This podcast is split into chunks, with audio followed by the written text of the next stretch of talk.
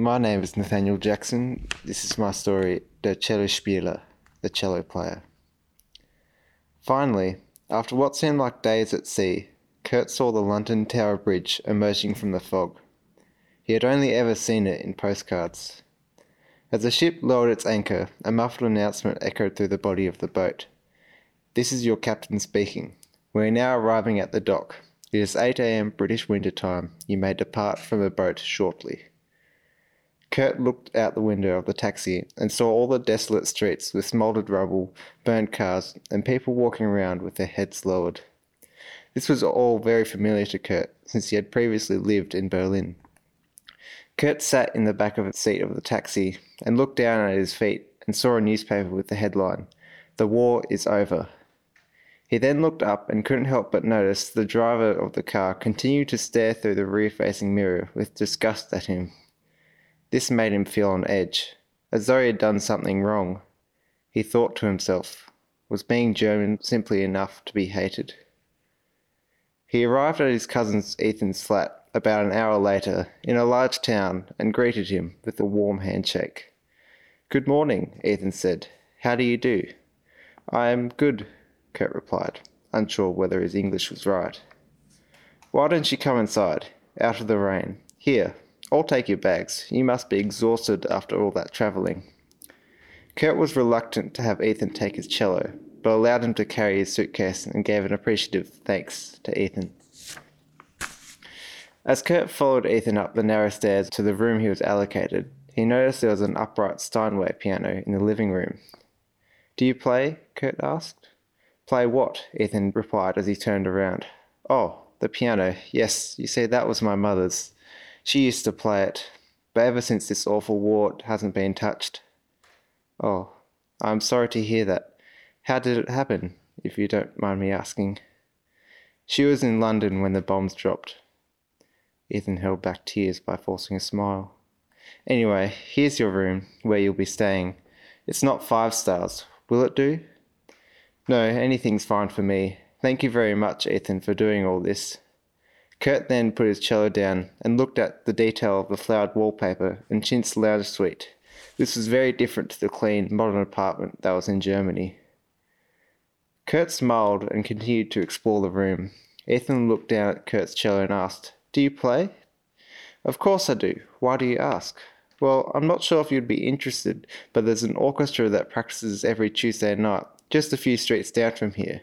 You should join them. I reckon they would appreciate another cello player. They probably need one since most had gone to fight in the war. I would like that, Kurt replied, eager to get started. Kurt picked up an umbrella and opened the door to a breeze of cold wind and a sprinkle of rain spraying on his face. Walking down the street, Kurt made sure his cello was not getting wet by clasping the worn case close to his chest. He arrived at an old, small hall with double doors at a front entrance. Nailed to the door was a piece of paper stating, Orchestra players wanted. Come in and play. No audition required. We need anyone who can play an instrument.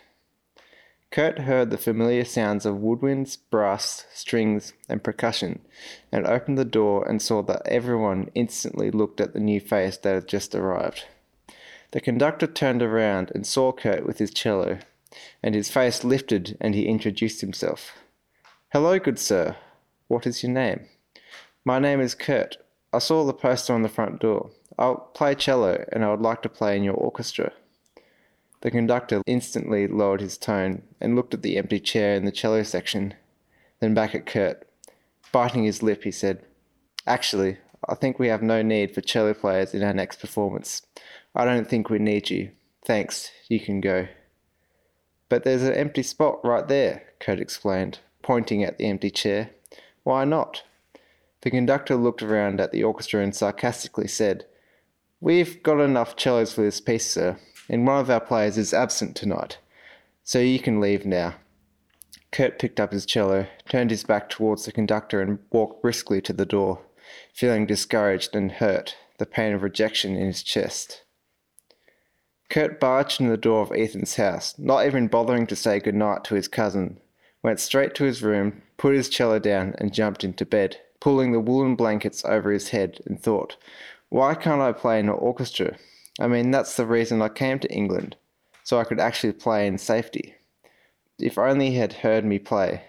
Kurt slowly stopped contemplating and dozed off to sleep. Kurt slowly squinted his eyes open to see faint streaks of light bursting through the edges of the dusty curtains. He rose from his bed and changed into some smart attire, ate some breakfast, picked up his cello, and left the house. He walked through the bright morning to the centre of town and found an old bench seat next to a bakery. Opening each latch, Kurt picked up his cello from the case. He tightened his bow and tuned each string, beginning to move it along the strings, playing a Bach piece. He felt slightly uncomfortable playing by himself to an audience that was coming and going. Countless people continued to walk past Kurt. Sometimes they would stop to listen, maybe even put some loose change in. He always gave an appreciative smile to those people. He continued to play his cello, his case making more and more sounds of coins clashing together. The sound of locks locking up, as well as streetlights illuminating the streets as the day was coming to an end. Kurt put his cello back into its case and closed each latch. As he did this, a mysterious young man in a thick coat, wearing a worn woolen cap, came up to him and gave him a smile. That sounded beautiful, I haven't heard that piece played like that in years.